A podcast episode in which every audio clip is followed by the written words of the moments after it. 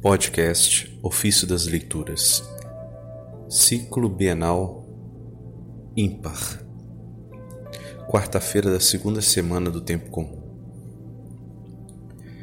Se acreditarmos que Cristo ressuscitou para nos justificar, como podemos amar a injustiça? Do comentário sobre a carta aos Romanos de Orígenes, presbítero. Vejamos por que, embora sendo muitas as prerrogativas de Cristo, ele com efeito é chamado de sabedoria, virtude, justiça, verbo, verdade e vida. O apóstolo, como sustento da nossa fé, cite particularmente a sua ressurreição. O próprio apóstolo atesta que Deus nos ressuscitou e nos fez assentar nos céus em Cristo Jesus, conforme Efésios 2, verso 6. Eis o que quer nos dizer. Se acreditais que Cristo ressuscitou dos mortos, acreditai que também vós ressuscitastes juntamente com ele. E se acreditais que ele está sentado no céu, à direita do Pai, acreditai que também vós fostes postos não entre criaturas terrestres, mas entre as celestes. E se acreditais que vós morrestes com Cristo, acreditais, acreditai que vós vivereis com Ele.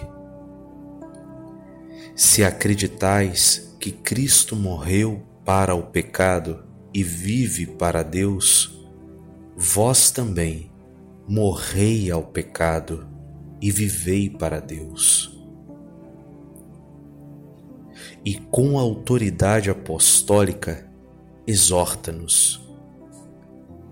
Se, portanto, ressuscitastes com Cristo, buscai as coisas lá do alto, onde Cristo está sentado à direita de Deus. Afeiçoai-vos às coisas lá de cima e não às da terra. Porque somente quem age dessa forma demonstra a fé naquele que ressuscitou a Jesus, nosso Senhor, dos mortos. E a fé desse homem certamente será tida em conta de justiça.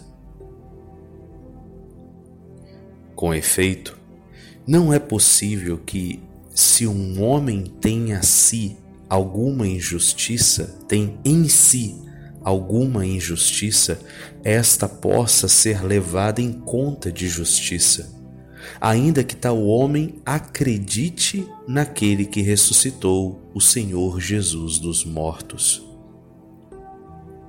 A injustiça nada pode ter em comum com a justiça. Assim como a luz nada tem em comum com as trevas, nem a vida com a morte.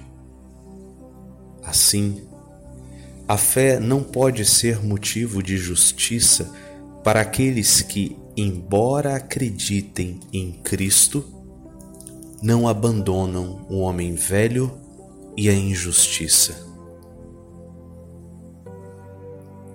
Da mesma maneira, podemos dizer que, assim como ao injusto não pode ser atribuída a justiça, tampouco ao ímpio pode ser atribuída a piedade, até que ele não tenha abandonado os costumes antigos do vício e não se tenha revestido do homem novo, criado segundo Deus, renovado por um conhecimento pleno de Deus à imagem do seu Criador. Por isso, falando do Senhor Jesus, o apóstolo acrescenta: Ele foi entregue por nossos pecados e ressuscitado para nossa justificação. Romanos 4, 25.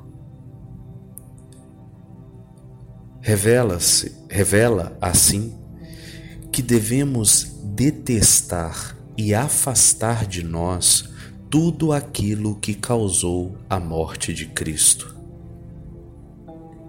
Se tivermos certeza de que Cristo foi entregue à morte por nossas enfermidades, como não abominar todo pecado, toda culpa que provocou a condenação de nosso Senhor?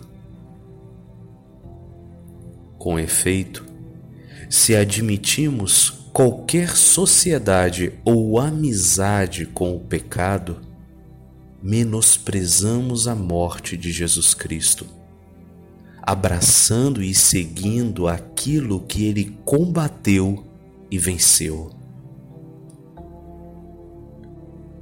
Se eu estiver convencido disso, como poderei amar aquilo pelo qual Cristo padeceu a morte? Se eu acreditar que Ele ressuscitou para me justificar, como amarei a injustiça?